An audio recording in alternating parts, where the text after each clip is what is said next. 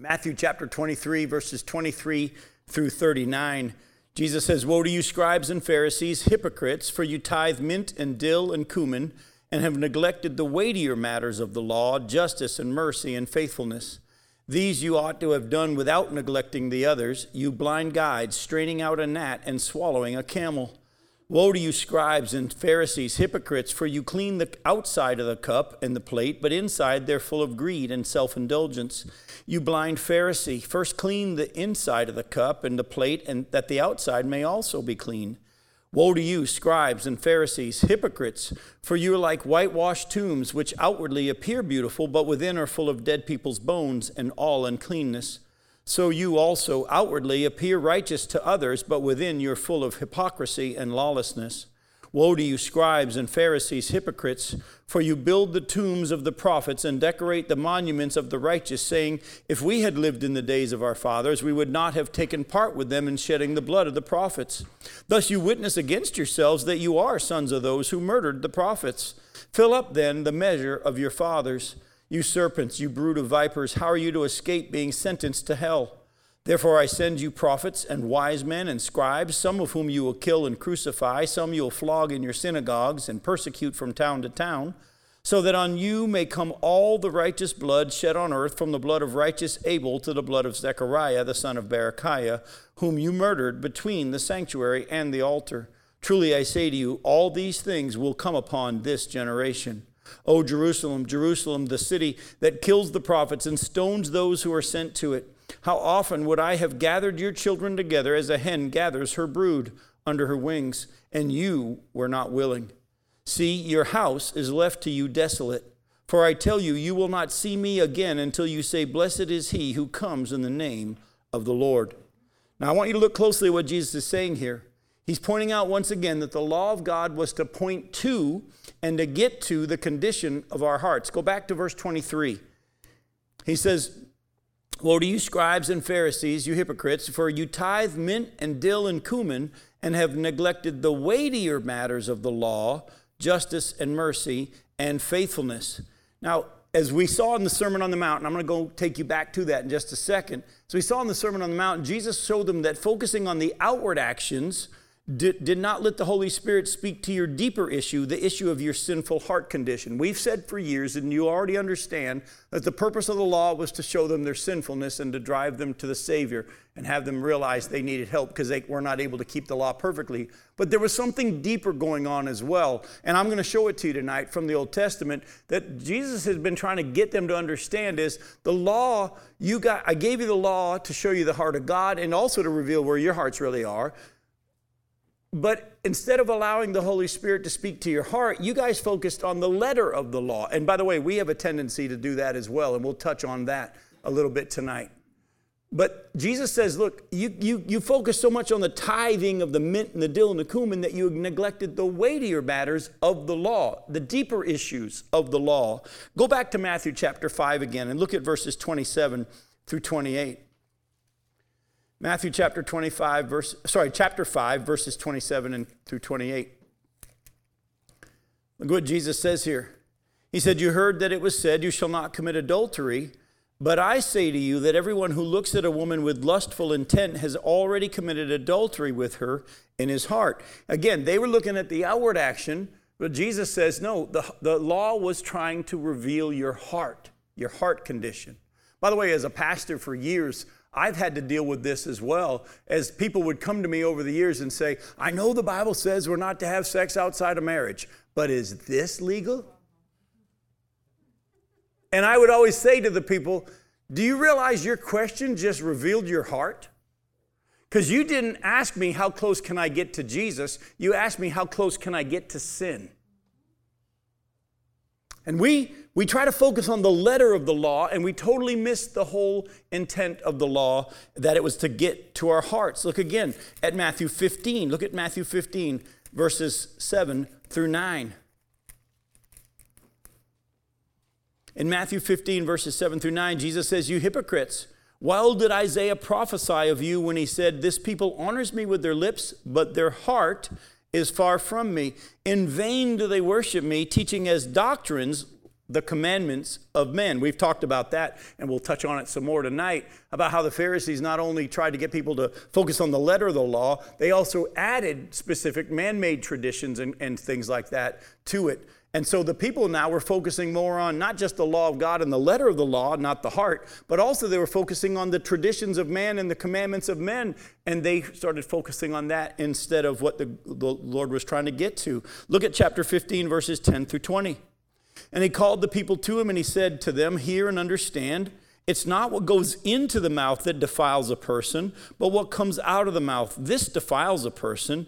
Then the disciples came and said to him, Do you know that the Pharisees were offended when they heard this saying?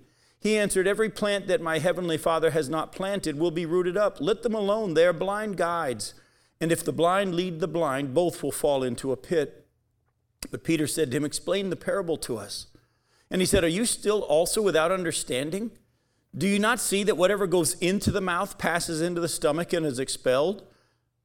But what comes out of the mouth proceeds from, a heart, from the heart, and this defiles a person. For out of the heart come evil thoughts, murder, adultery, sexual immorality, theft, false witness, slander. These are what defile a person, but to eat with unwashed hands does not defile anyone. Again, this was tied to the Pharisees saying, Your disciples are eating with unwashed hands. Well, what they meant was, Your disciples aren't following the man made traditions of how you're to wash your hair and ceremonially. And so they were focusing on that stuff. But again, I, let me just remind you of something. You remember how when the Pharisees noticed that Jesus and his disciples were walking through a grain field on the Sabbath and they took some heads of the grain and they threshed it a little bit and blew away the chaff and ate the grain? And they came and said, Oh, you're breaking the Sabbath. And then Jesus points out to them, He says, Don't you remember how that shewbread, the holy bread, was only to be eaten by the priests? But in that one situation when David and his men were hungry, God allowed them to eat it? In other words, he was showing them look, it's not the letter of the law that God's focusing on, but the heart of the law. And so, folks, that's where we're going to go tonight a little bit from our passage here in Matthew 23. But I want to show you first, though, that God's law and the prophets had been showing people this all along that it was about the heart of the law, not the letter of the law. Let me show you a couple examples. Go to Psalm chapter 40.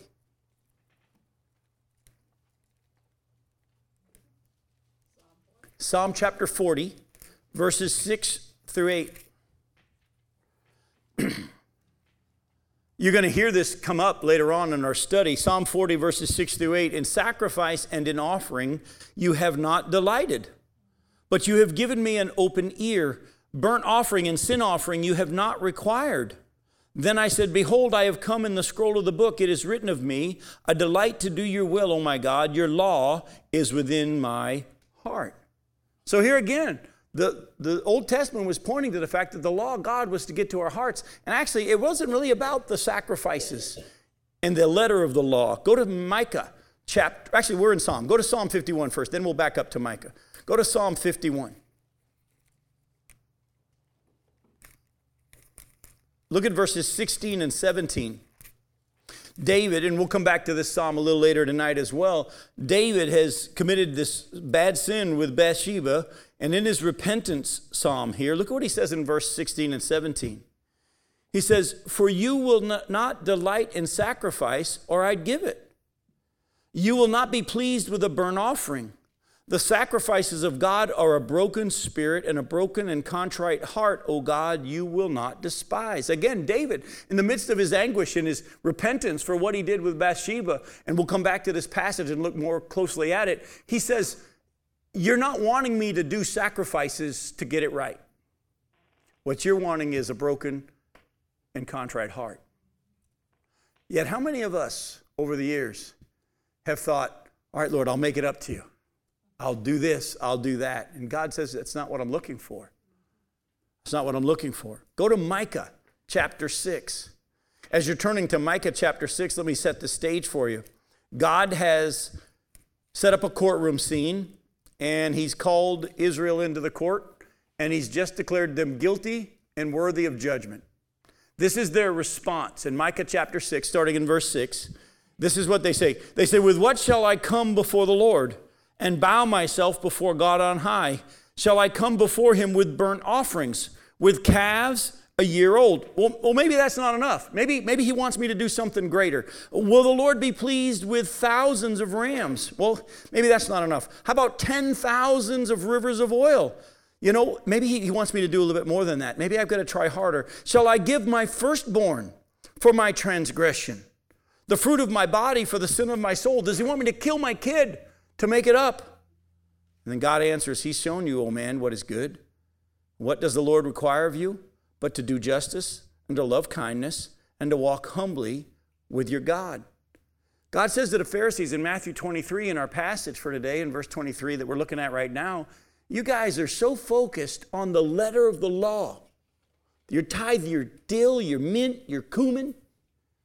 You, Yet you've ignored and missed the weightier matters, the deeper issues of the law mercy, justice, these types of things. And by the way, when Jesus says you strain at a gnat and swallow a camel, you may not realize this, but the Pharisees, in order to not break the letter of the law, you know, there are certain things that were unclean to eat. Gnats and bugs were one of them. So what they would do is they would strain all of their drinks through a cloth. Just in case a gnat got into it and they didn't drink. We've all done that, haven't we? We finished, we like, what was that? Oh, you know, we've all done that. But the Pharisees, to make sure that they wouldn't be unclean because they swallowed a gnat, they actually would strain their drinks to keep the gnats out. Jesus says, You strain at a gnat and you swallow a camel. You totally miss the point. The Jews didn't, well, before we get there, go to Hebrews chapter 10. The sacrifices that we've been looking at prescribed in the law were pointing to Christ. We're going to look at Hebrews 10, chapter 10, verses 1 through 18. The sacrifices prescribed in the law were pointing to Christ and that we needed blood to take away our sins. And another thing it was pointing out, though, was the fact that these sacrifices were having to be repeated were showing what? Does anybody know what that was showing? That they couldn't, do it themselves. that sacrifices weren't accomplishing the purpose. They were ultimately pointing to Christ, but the fact that they had to be repeated was an open eye opener, if you will, to hey, if this was working, I wouldn't have to keep doing it. You've all heard the saying that you know one of the greatest acts of stupidity is to trying to keep doing the same thing, hoping for a different result. In the same way, they had to start to realize, you know what? As much as God said do this, um, if it was making me clean, why do I have to keep doing it? But look at Hebrews 10 starting in verse 1 For since the law has but a shadow of the good things to come, instead of the true form of these realities, it can never, by the same sacrifices that are continually offered every year, make perfect those who draw near. Otherwise, would they not have ceased to be offered, since the worshippers, having once been cleansed, would no longer have any consciousness of sins? But in these sacrifices, there's a reminder of sins every year, for it's impossible for the blood of bulls and goats to take away sins. Consequently, when Christ came into the world, he said, Sacrifices and offerings you have not desired, but a body you have prepared for me. In burnt offerings and sin offerings you have taken no pleasure. Then I said, Behold, I have come to do your will, O God, as it is written of me in the scroll of the book. But does anybody have any idea where that's quoting from? Psalm where? We were just there. Chapter 40, Psalm 40, verses 6 through 8. That's almost word for word what we just saw in Psalm 46 through 8. It was pointing to Christ. Now, when he, Jesus, said the above, you have neither desired nor taken pleasure in sacrifices and offerings and burnt offerings and sin offerings. By the way, these are offered according to the law. He then added, Behold, I have come to do your will. And he does away with the first in order to establish the second. And by that will, we have been sanctified through the offering of the body of Jesus Christ once for all. And every priest stands daily at his service, offering repeatedly the same sacrifices, which can never take away sins. But when Christ had offered for all time a single sacrifice for sins, he sat down at the right hand of God, waiting from that time until his enemies should be made a footstool for his feet. For by a single offering, he has perfected for all time those who are being sanctified. And the Holy Spirit also bears witness to us, for after saying, This is the covenant that I'll make with them after those days, declares the Lord, I'll put my laws on their hearts and write them on their minds. Then he adds, I'll remember their sins and their lawless deeds no more. Now, folks, where there's forgiveness of these, there is no longer any offering for sin. Now, we got to let this sink in for a minute. I'm going to put a couple of verses here in Hebrews 10 together for you. Look at verse 1. Since the law is a shadow of the good things to come instead of the true form of these realities, it can never, by the same sacrifices that are continually offered every year, make perfect those who draw near. Otherwise, would they not have ceased to be offered, since the worshippers, having once been cleansed, would no longer have any consciousness of sins? Yet then he goes down and he says, But Jesus, after offering that one sacrifice, stopped. There's a couple things I want you to see. If he stopped, he's offered his sacrifice of his body once for all, is it capable of making you clean so you don't have any more consciousness of your sins? Then how come so many of us as Christians spend so much time trying to take care of our sin problem? Now, don't misunderstand. We still struggle with the flesh and we still wrestle with sin in that sense. But how many of us, and myself included over the years, have thought, oh Lord, you got to forgive me. And Jesus says, I've already paid for all your sins, past, present, and future. This one preacher's wife one time came to him and said, uh, he said to her husband, honey, I got a problem. I can understand Jesus' death covering my past sins. But I have a hard time understanding how his death will cover the sins that I'm going to commit tomorrow. Anybody else have that same kind of a struggle? The pastor's answer to his wife was truly wise. He said, um, When Jesus died on the cross to pay for your sins, how many of your sins were future? Isn't that interesting? We think that his death covers what we've already done, but we struggle with the fact that it's already covered what we'll do tomorrow. Yet when he died, they were all tomorrow. Let that truth sink in. Yeah, here, here's what I want you to understand. He died for everybody. Now, that doesn't mean everybody's going to heaven. They got to receive this gift. But let me say this to you, and this is talking to Jim Johnson as well. When I sin, I still confess, I still agree with God that what I did was not appropriate and it was sin. Yet, what I do now, instead of saying, Would you please forgive me? I thank him for my forgiveness. Do you understand the difference? Because I've already gotten forgiven for it. It hinders my fellowship with him if I walk in it, and he's grieved for what I'm missing out. But I don't have to do something to make it right. We a lot of times try to do things to make it up to God. There is no penance needed. You don't have to do so many Hail Marys. You don't have to do all these things that we were taught to get back in right graces with God. But the Jews didn't look at what God's law was pointing to and showing. And, and as we saw last week, they added stuff as requirements. By the way, do you know we've done that as well? I touched on it a little bit last week, and we get into the whole women can't wear pants and all this kind of silliness. But how many of you were taught to observe Lent yeah. That's a man made tradition. And, buddy, were you in trouble if you didn't observe Lent? I'm going to throw something else out to you. I'm not saying it's bad to have a Good Friday service, but at the same time, why do we judge each other by the fact, what, you didn't go to the Good Friday service? We didn't have one this year. You didn't have one this year. Uh oh. Let me say something to you. If you've never read the book by A.W. Tozer called The Pursuit of God, get it. It's a simple little paperback. He wrote the whole book on one train ride. The Holy Spirit just took over. Powerful, powerful book. By the way, you think it's us pursuing God. You're going to find out by the end of the book it's God pursuing you. But in chapter 10, he deals with this concept, this misnomer of the fact that some things are secular and some things are sacred. And he lays out that there's no such thing as something secular and something sacred. Everything is sacred because everything's supposed to be done to the glory of God. Whether you eat or drink or whatever you do, do it all to the glory of God. Well, everything was made by, for, and through Christ. Exactly. But he brings out in this chapter, and I love how he puts it, how we observe days and weeks and months and years. And then he makes this statement. He said, We didn't know when we were well off. We don't realize it, folks. We always look at those bad Pharisees. Oh, no, we have that same flesh. We have that same struggle. We still want some credit with what we're doing to make things right before God. God says, I have paid for your sins, past, present, future. I have made you complete. Now you have to learn how to walk in that. That's all. It's a daily process of learning to walk into what it is we've already received. That's how we work out this salvation that we've received, because it's God who works in us both to will and to act according to his good purpose. We still think he needs our help sanctifying ourselves. May your whole body, soul, and spirit be kept blameless to the coming of the Lord. He who calls you is faithful, he will do it.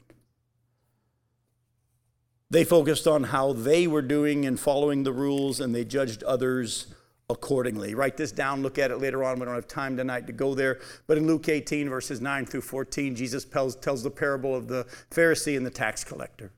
How the Pharisee prayed this way Lord, I thank you I'm not like other men. I tithe, I do this, I do that, and I'm not like this tax collector. But Jesus said the tax collector wouldn't even look his eyes up to heaven. He just beat his breast and he said, God, have mercy on me, a sinner. And Jesus said that man is one went back to his house justified.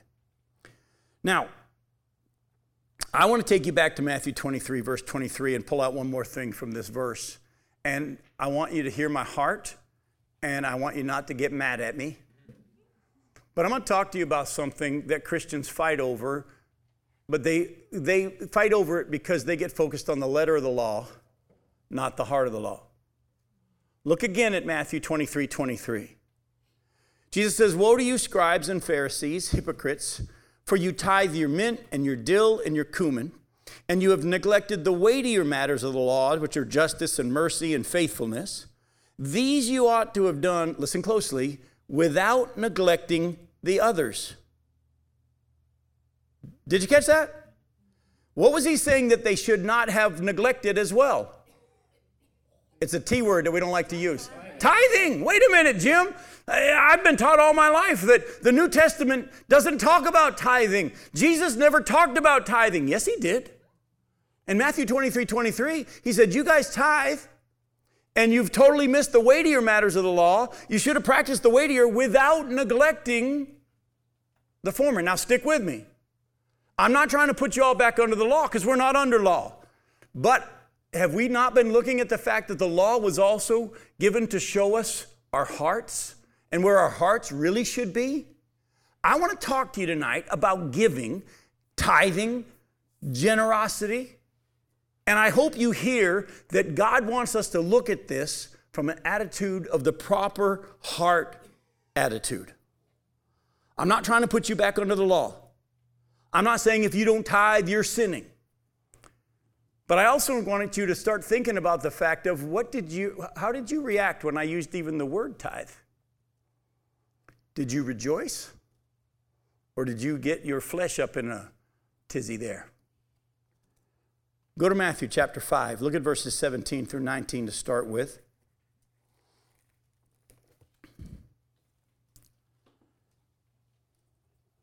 Matthew 5, 17 through 19. Jesus says, Do not think that I've come to abolish the law of the prophets. I've not come to abolish them, but to fulfill them. For truly I say to you, until heaven and earth pass away, not an iota, not a dot will pass from the law until it is all accomplished. So, even though we're not under the law, it doesn't make the law all of a sudden not there and not powerful and not valuable. Go to Romans chapter 7. In verse 6, he says this in Romans 7, verse 6 But now we are released from the law, having died to that which held us captive, so that we serve in the new way of the Spirit and not in the old way of the written code. So, what I want to talk to you about tonight is allowing the Spirit of God to speak to you when it comes to your giving and your tithing and your offerings and generosity, because God actually gave us His law, the tithe, to get to our hearts. That's what it's about. It's really about your heart, not about the letter of the law. Jim is not teaching that Christians in the New Testament church have to tithe. I'm not saying that at all. As you're going to see tonight, if your heart's not in it, you're wasting your time giving it. If you're going to give a regular tithe and you're begrudging and you're doing it because you feel obligated or Jim said you had to do it, you better stop because it ain't going to do you any good. That's kind of like offering sacrifices that aren't pleasing to God. But there's a heart issue that I want you to see. Let me, let me take you back. Go to Gen- Genesis chapter 28. By the way, we're about to read a story that was hundreds of years before the law was given. Genesis chapter 28, look at verses 10 through 22. Genesis 28, starting in verse 10, it says, Jacob left Beersheba and he went toward Haran, and he came to a certain place and he stayed there that night because the sun had set. Taking one of the stones of the place, he put it under his head and he lay down in that place to sleep. And he dreamed, and behold, there was a ladder set up on the earth, and the top of it reached to heaven. And behold, the angels of God were ascending and descending on it. And behold, the Lord stood above it and said, I am the Lord, the God of Abraham, your father, and the God of Isaac. The land on which you lie, I will give to you and to your offspring. Your offspring shall be like the dust of the earth, and you shall spread abroad to the west and to the east and to the north and the south. And in you and your offspring shall all the families of the earth be blessed. Behold, I am with you and will keep you wherever you go, and I will bring you back to this land. For I will not leave you until I have done what I have promised you. Then Jacob awoke from his sleep and he said, Surely the Lord is in this place, and I did not know it. And he was afraid and he said, How awesome is this place? This is none other than the house of God. This is the gate of heaven. So early in the morning, Jacob took the stone that he had put under his head and set it up for a pillar. By the way, he took his pillar and made a pillar. Never mind. Uh, some of you, some of you might have caught that. I don't know. All right. And he poured oil on top of it and he called the name of that place Bethel. That means house of God. But the name of the city was Luz at the first. Then Jacob made a vow, saying, If God will be with me and keep me in this way that I go, and give me bread to eat and clothing to wear, so that I come again to my father's house in peace, then the Lord shall be my God, and this stone which I have set up for a pillar shall be God's house, and of all that you give me, I will give a full tenth to you. Where did that come? That came from his heart. There was no law. He wasn't saying, okay, I'll keep your law. The law didn't come till Moses. Yet in his worship, in his you said you're going to take care of me, you're going to make me a great nation, and, there and, and you're going to provide for me, and there's a future for me. God, I so trust you, I'm going to give to you tenth of whatever comes in to show my heart of trust in you. I'm not going to protect myself. I'm not going to try to take care of myself. I'm going to give back to you. The tithe, that worship response, is a heart thing, not a letter of the law thing. But so many Christians today are actually like, well, we're not under the law. Yeah, but what about the heart of the law? What about the heart of the law? God's law is still holy and righteous and good. Because of our flesh, it makes us not want to do it, and there's all those issues there. But it doesn't change the fact that the law is still God's law. Again, I don't want to put you under the law. If your heart is not responding appropriately to what I share with you, and I'm going to show you a bunch more scriptures, don't do it. But I just want you to allow the Spirit of God to speak to your heart when it comes to your giving. Go to 2 Corinthians chapter 8.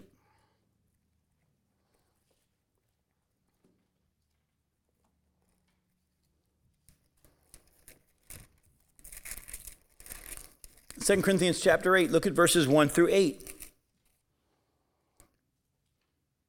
Paul says, We want you to know, brothers, about the grace of God that has been given among the churches in Macedonia. For in a severe test of affliction, their abundance of joy and their extreme poverty have overflowed in a wealth of generosity on their part. For they gave according to their own means, and as I can testify, beyond their means, of their own accord begging us earnestly for the favor of taking part in the relief of the saints. And this not as we expected, but they gave themselves first to the Lord, and then by the will of God to us. Accordingly, we urge Titus that as he had started, so should he complete among you this act of grace. But as you excel in everything, in faith, in speech, in knowledge, in all earnestness, and our love for you, see also that you excel in this act of grace as well. I don't say this as a command but to prove by the earnestness of others that your love also is genuine. Do you see what he's saying? They're taking an offering for the people in Jerusalem that were having a real hard time. And the people in Macedonia, even though they were poor and going through a struggle themselves, they're like, we want to give to that. We want to help. And by the way, folks, I just made a couple of radio programs. They won't be recorded uh, or, or, aired until October, November. But I'm going through the book of Acts, and we got to the sixth situation where this prophet Agabus comes and he makes this prophecy that there's going to be this worldwide famine. And it actually came true in the time of Claudius. And the believers, new believers' response was, well, let's take up an offering real quick for all the people who going to be in need when that happens. Their first thought was not, well, we need to stockpile. I need to get our supplies ready to take care of our family. Their first thought was, let's make sure people are taken care of. And they wanted to give. What did the early church do? If anybody had need, they just shared it. They lumped it into a pile. Early church believers, because of their heart of trust in God and worship of God, so believing that He was going to keep His promises to us, like uh, uh, them, like He did. We saw in Genesis with Jacob. The early church, they would even sell a piece of property and give the money to the church. Oh, how come Ananias and Sapphira got in trouble with God? Was it because they kept some back? No because they lied. They pretended like they were giving it all, but their heart wasn't that. Their heart was, we're going to keep some, pretend to be more spiritual than we are, and God judged their hearts. Again, we have gotten so excited about the fact that we're not under law, but under grace, that a lot of us haven't allowed the Spirit of God to speak to our hearts when it comes to giving. Go to 2 Corinthians chapter 9. 2 Corinthians chapter 9, look at verses 6 through 13.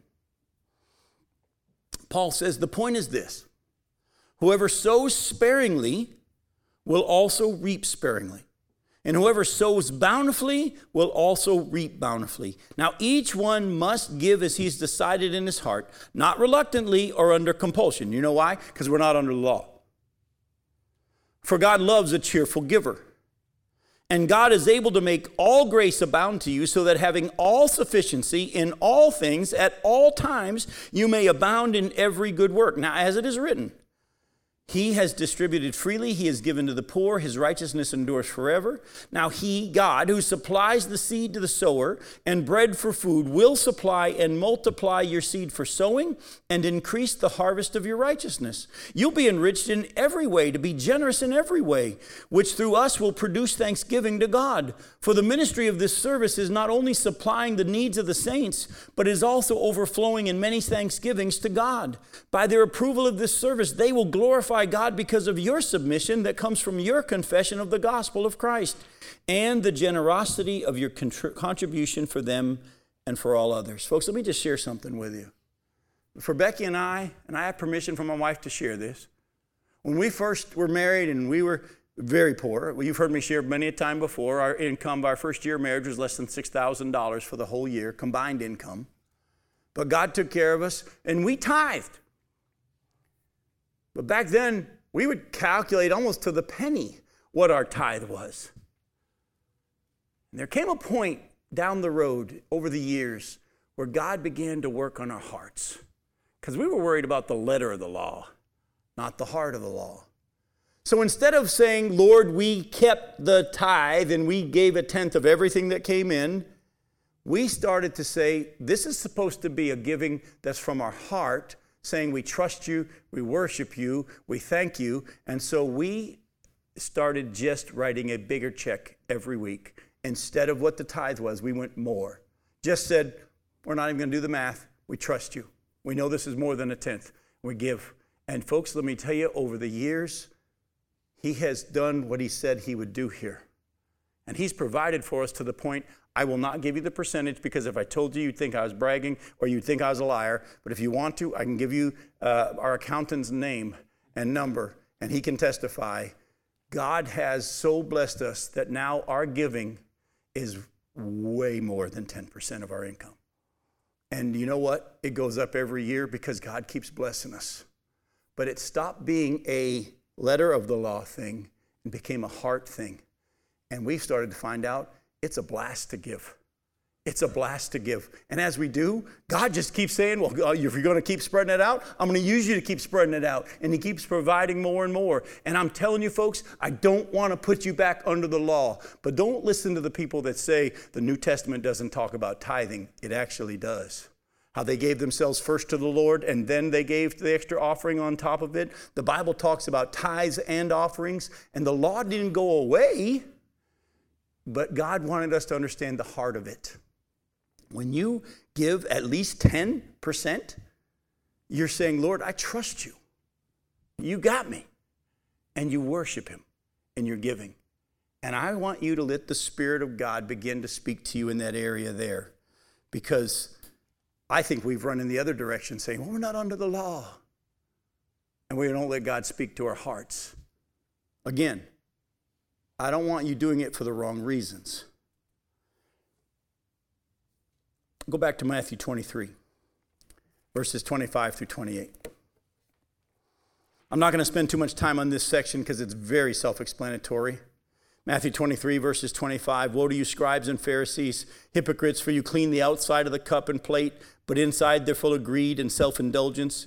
You blind Pharisee, first clean the inside of the cup and the plate, and the outside may also be clean. Woe to you, scribes and Pharisees, hypocrites, for you're like whitewashed tombs, which outwardly appear beautiful, but within are full of dead people's bones and all uncleanness. So you also outwardly appear righteous to others, but within you're full of hypocrisy and lawlessness. Now, we all know that it's possible to look good on the outside, but have a different thing going on on the inside.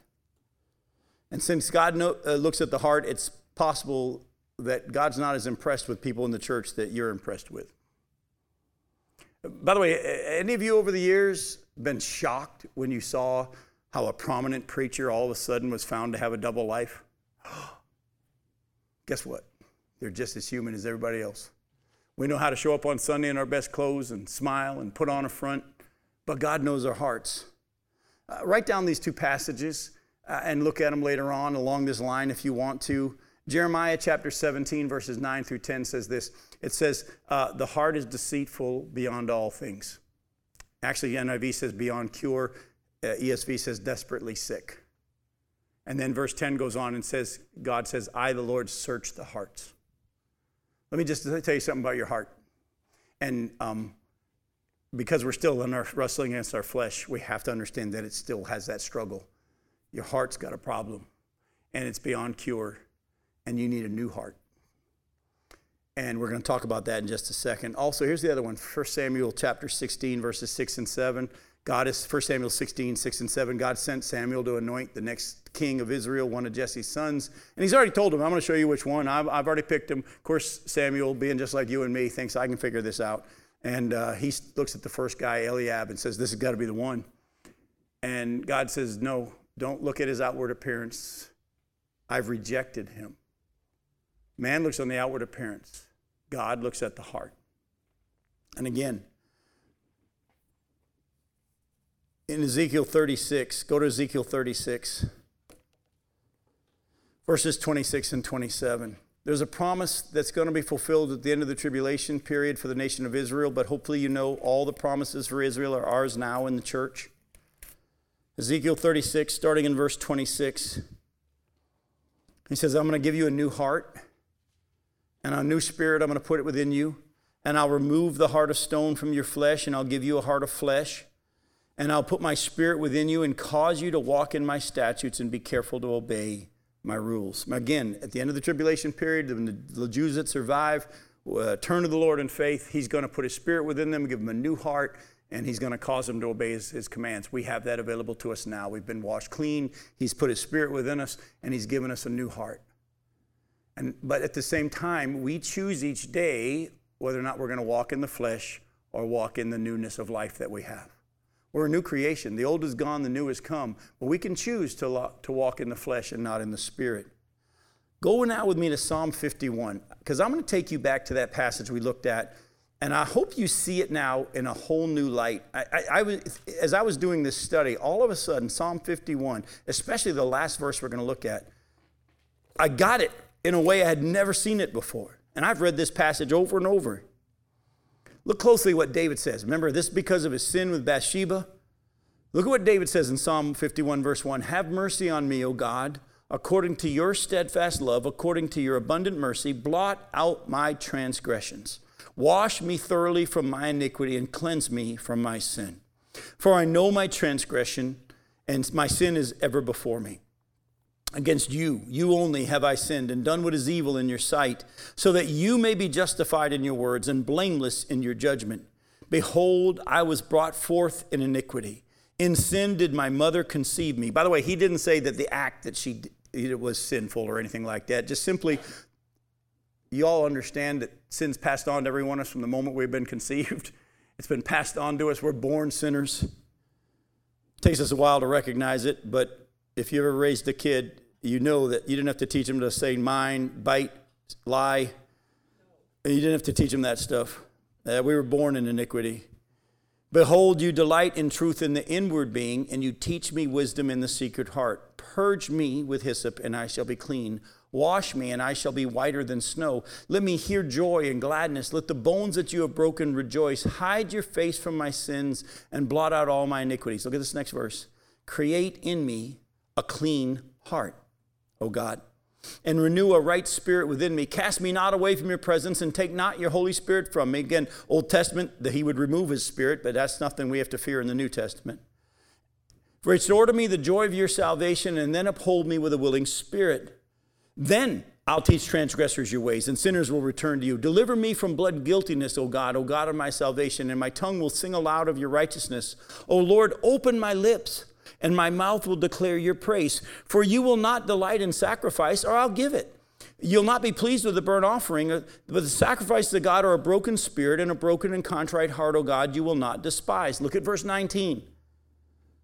Then you will delight in right sacrifices, in burnt offerings and whole burnt offerings. Then bulls will be offered on your altar.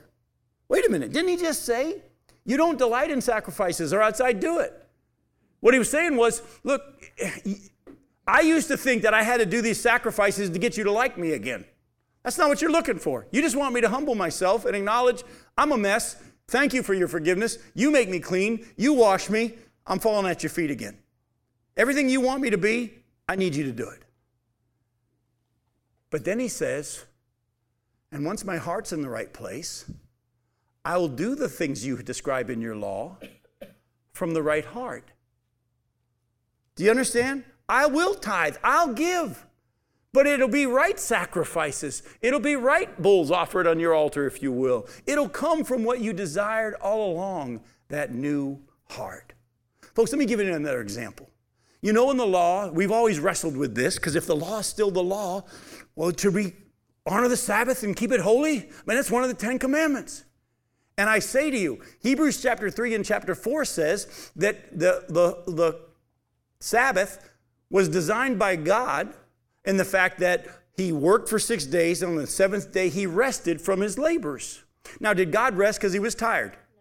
So it must be, have a different reason. And it was pointing to, again, everything in the law and the prophets point to who? To Christ and what's going to be fulfilled in Jesus. And then the Hebrew writer says in chapter 3 and chapter 4 of Hebrews when we stop working to get into heaven and by faith receive what Jesus has done, we enter that rest. Folks, when I trust in Jesus on a daily basis, I am honoring the Sabbath and keeping it holy. The heart of the Sabbath was to point to Jesus and ceasing from your work and resting in His. That's why He said, Man wasn't made to fill the Sabbath, the Sabbath was made for man.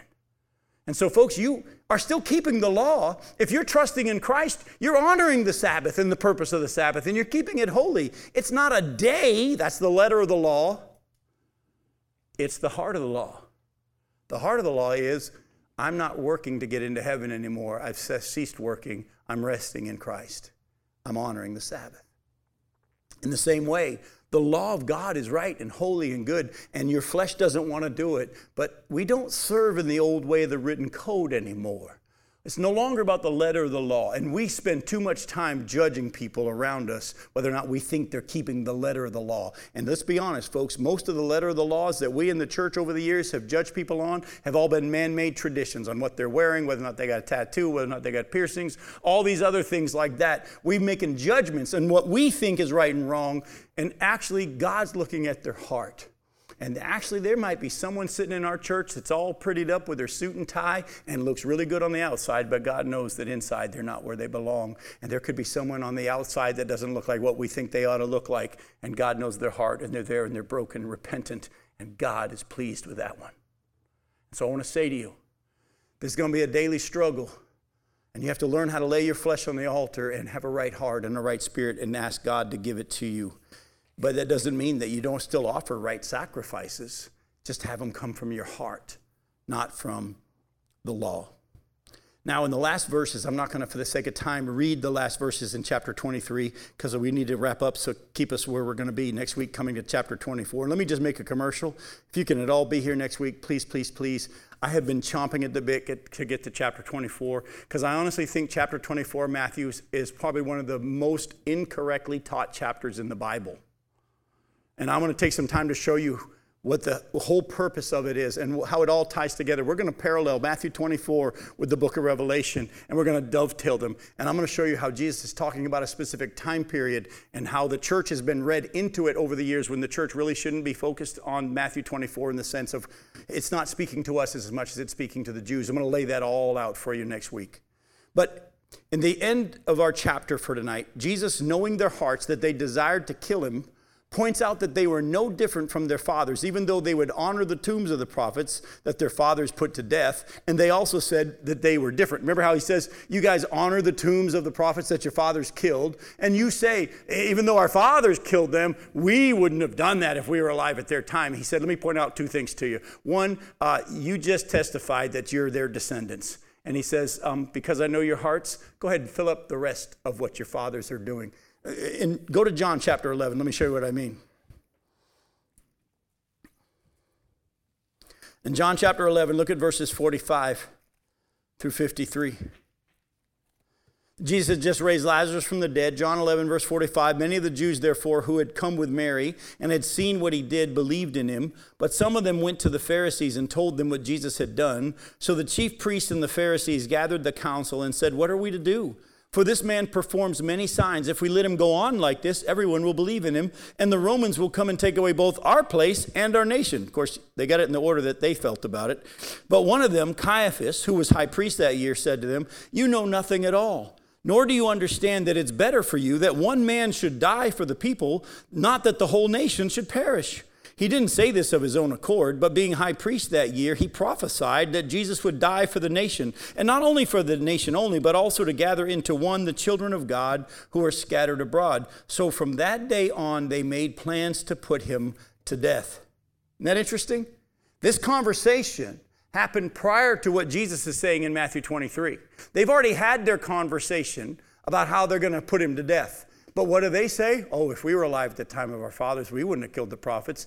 Uh, Jesus says, I know your hearts. You're just like your dads, and you've already testified you're like your dads. And just go ahead and finish what you're going to do. Fill up the measure of your fathers. And then look at verse 34. Tell me this doesn't read like the book of Acts. He says, Therefore, I send you prophets and wise men and scribes, some of whom you will kill and crucify, some you will flog in your synagogues and persecute from town to town does that not read like the book of Acts? If you don't know the book of Acts, by the way, wherever the preachers went, the Jews were chasing them from that town, chased them out of that town. found out what town they went to next, chased them out of that town. Oh, by the way, did they crucify anybody besides Jesus? They sure did. His name was Peter. They were flogging him, they're having Stephen stoned. Jesus knew full well what their hearts was. It didn't matter what they said or how good they looked to everybody around them. Jesus knew their hearts. But I also want to point out something really cool. Look at the next verse. He says, in verse 35, so that on you may come all the righteous blood shed on earth, from the blood of righteous Abel to the blood of Zechariah, the son of Berechiah, whom you murdered between the sanctuary and the altar. I want you to notice how Jesus knows every person who was put to death from their, for their righteousness. He lists the very first martyr in the, in the Old Testament, and he lists the last one. Go to Zechariah chapter 1. We don't have written in Zechariah how Zechariah the prophet died, but we do know his name and we know who his daddy was according to Zechariah chapter 1 verse 1. It says in the 8th month in the second year of, Darius the word of the Lord came to the prophet Zechariah the son of Berechiah son of Iddo saying so Zechariah chapter 1 verse 1 who's Zechariah's dad? Berechiah. Go back to Matthew 23, verse 35. So that on you may come all the righteous blood shed on earth, from the blood of righteous Abel to the blood of Zechariah, the son of Berechiah, whom you murdered between the sanctuary and the altar. By the way, Jesus lists the first one and the last one who had been killed. He knows every single one. I don't want you to miss that. Go to 1 John chapter 3. I could take you to Genesis chapter 4, verse 8, but y'all know the story how Cain killed his brother Abel. But 1 John chapter 3, verses 11 and 12 gives us a little bit more information. 1 John chapter 3, look at verses 11 and 12. He says, For this is the message that you have heard from the beginning, that we should love one another. We should not be like Cain, who was of the evil one and murdered his brother. And why did he murder him? Because his own deeds were evil and his brother's righteous. Folks, Jesus points out that he knew the first one and the last one in the Old Testament who had been killed for their righteousness, and he's keeping track. Now, look at Psalm 56. Actually, go to Hebrews 6 first. We'll get time for this. Go to Hebrews chapter 6, then we'll go to Psalm 56. Have you ever, and I'm not asking for a show of hands here, have you ever had a time where you wondered if God really knew what you were going through? if he was there, if he was paying attention? Hebrews 6, verses 10 through 12 tells us this For God is not unjust so as to overlook your work and the love that you have shown for his name in serving the saints as you still do. And we desire each one of you to show the same earnestness, to have the full assurance of hope until the end so that you may not be sluggish, but imitators of those who, through faith and patience, inherit the promises. God knows, He's paying attention. But I'm going to show you that it's even deeper than that. It's even deeper than that. We know that He said in Matthew 6 that we're of more value than the sparrows and more valuable than the birds. But go to Psalm 56 and look at verse 8. We know that Matthew tells us that he keeps track of every hair on our head. But did you know that he kept track of every tear? Look at Psalm 56, verse 8. You've kept count of my tossings, and you put my tears in your bottle. Are they not in your book?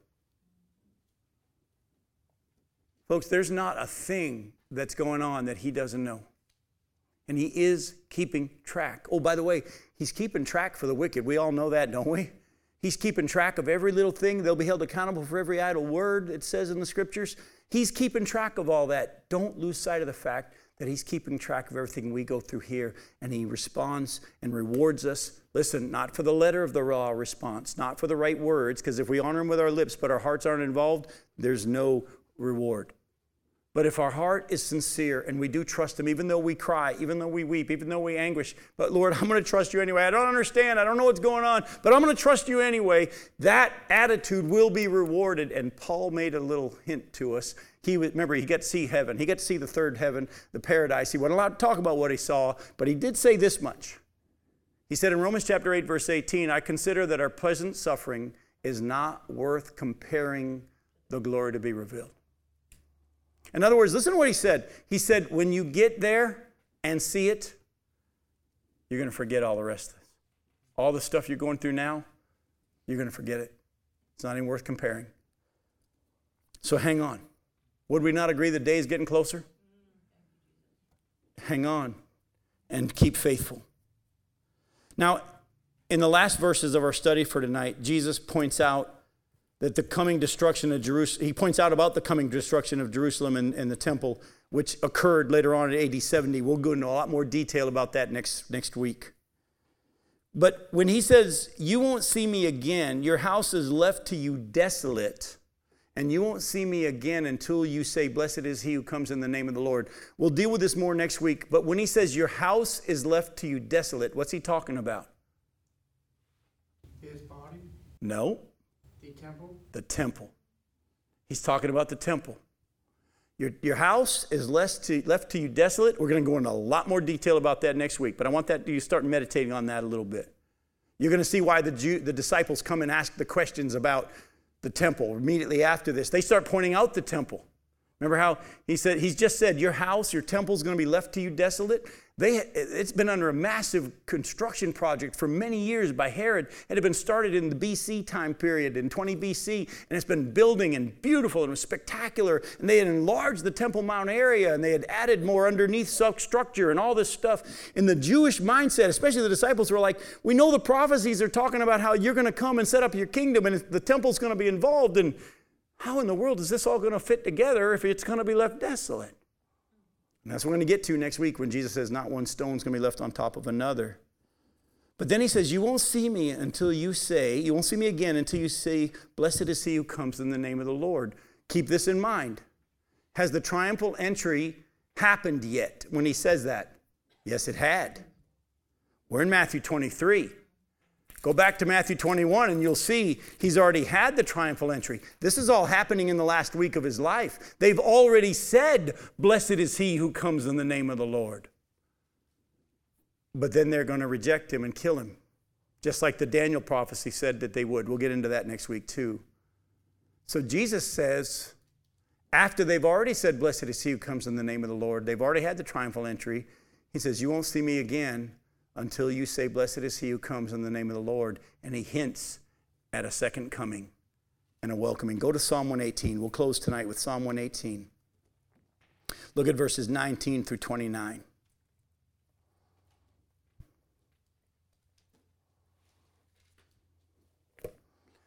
A prophecy about the coming kingdom and the return of Christ. Psalm 118, starting in verse 19. Psalm 118, verse 19 Open to me the gates of righteousness that I may enter through them and give thanks to the Lord. This is the gate of the Lord. The righteous shall enter through it. I thank you that you have answered me and have become my salvation.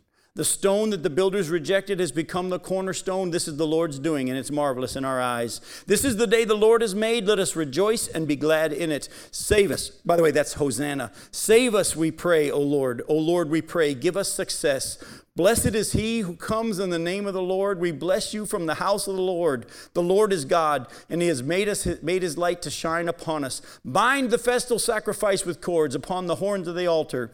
You are my God, and I will give thanks to you. You are my God, I will extol you. Oh, give thanks to the Lord, for he is good, for his steadfast love endures forever. Did they fulfill this prophecy in his first coming? Yes but it's going to be ultimately fulfilled in his second coming. We'll get into that a lot more next week. I can't wait to break down Matthew 24 for you. It'll probably take us a couple of weeks, but we'll get started on it next week. Thanks for coming. Love y'all.